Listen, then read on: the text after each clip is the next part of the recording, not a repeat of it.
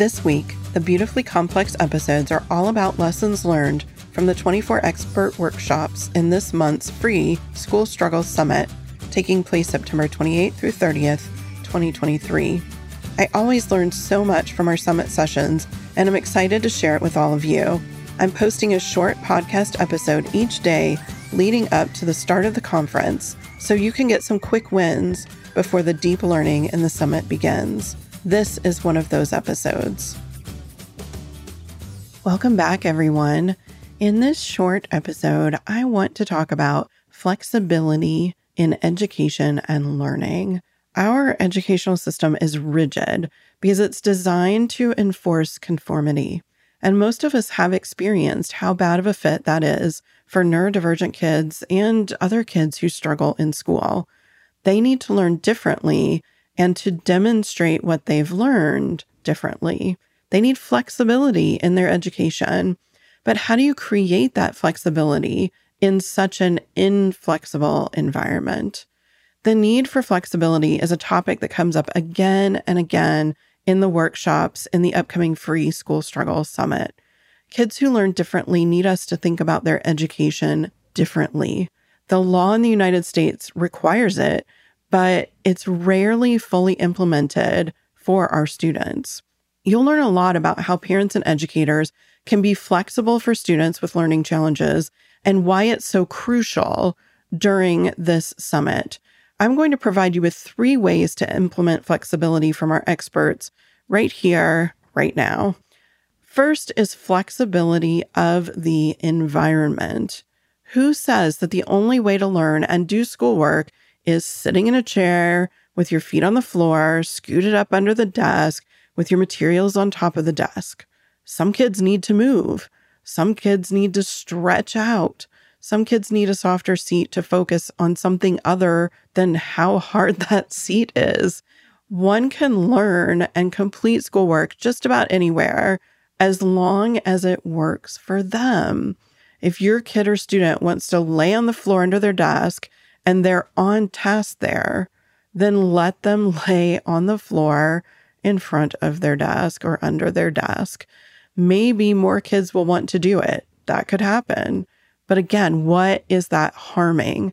As long as kids are on task under their desk, they're learning, then it's totally okay. We give you permission to fly in the face of normal, traditional classroom or homework structure. We need to offer more flexibility. Let kids listen to music or YouTube if it works for them while they're doing schoolwork.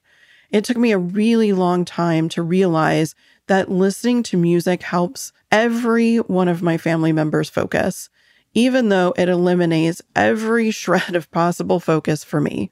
It does not work for me, but it is pivotal for every member of my family. We're all different. So let your kid try things they think will be helpful. Let your students try things they think will be helpful. If they turn out not to work for them, then you just pivot and you move on. Number two, we need flexibility in modalities. Everyone has different strengths and weaknesses. Everyone. Neurotypical, neurodivergent, doesn't matter. We all have strengths and weaknesses. This is especially true for kids and teens who struggle in school. Some struggle with reading, some struggle with writing, some struggle with math. There are tools and accommodations that can help with all of those things, but also being flexible with the expected outcome can make all the difference to kids with learning challenges.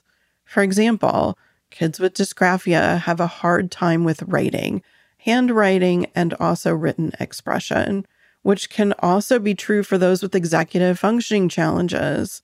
If they need to learn about cell biology and they need to demonstrate what they've learned about cell biology, does it have to be by writing a five page paper? No, it doesn't. Students can also demonstrate what they've learned about cell biology through a video, an oral presentation, a poster, a model, or a diorama, even an animation that they built. A kid with writing struggles is likely to do a lot better creating a video or a PowerPoint presentation than writing a scientific paper. And they've met the goal of learning about cell biology and demonstrating what they've learned. We need to be flexible in how we allow kids to demonstrate what they've learned and how they learn it in the first place. Our third area of flexibility that I want to highlight is in planning and organization. We often assume that everyone plans and organizes the exact same way, that one system should work for all the students in a classroom. That's just not true. Students with executive functioning delays or deficits can't instinctually plan and organize. It isn't innate. And the ways you do it may not make sense to someone else. It may not make sense to that student, that child, that teen. So it's really important to allow students to organize themselves and their schoolwork in alternative ways. Frankie Baghdad talks a lot about this in her session on tools and strategies to help get schoolwork done. So the teacher may have asked you, the parent, for a five section spiral notebook and three colored folders for their class. Your kid may be lucky to get everything in one folder or notebook. That was my kid. When they're rushing to get packed up at the end of class, it's okay for different students to organize their materials in different ways. Work with each individual to devise an organizational plan that works for them. Try things. If they don't work, pivot, try something else. It's okay to go through that process. It is the process you should be going through.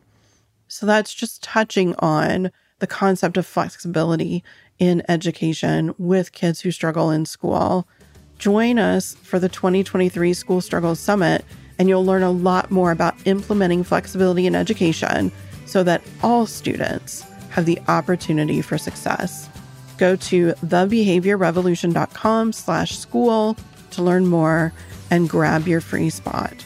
That's thebehaviorrevolution.com slash school. I really hope to see you there. Thanks for joining me on the Beautifully Complex podcast. If you enjoyed this episode, please subscribe and share.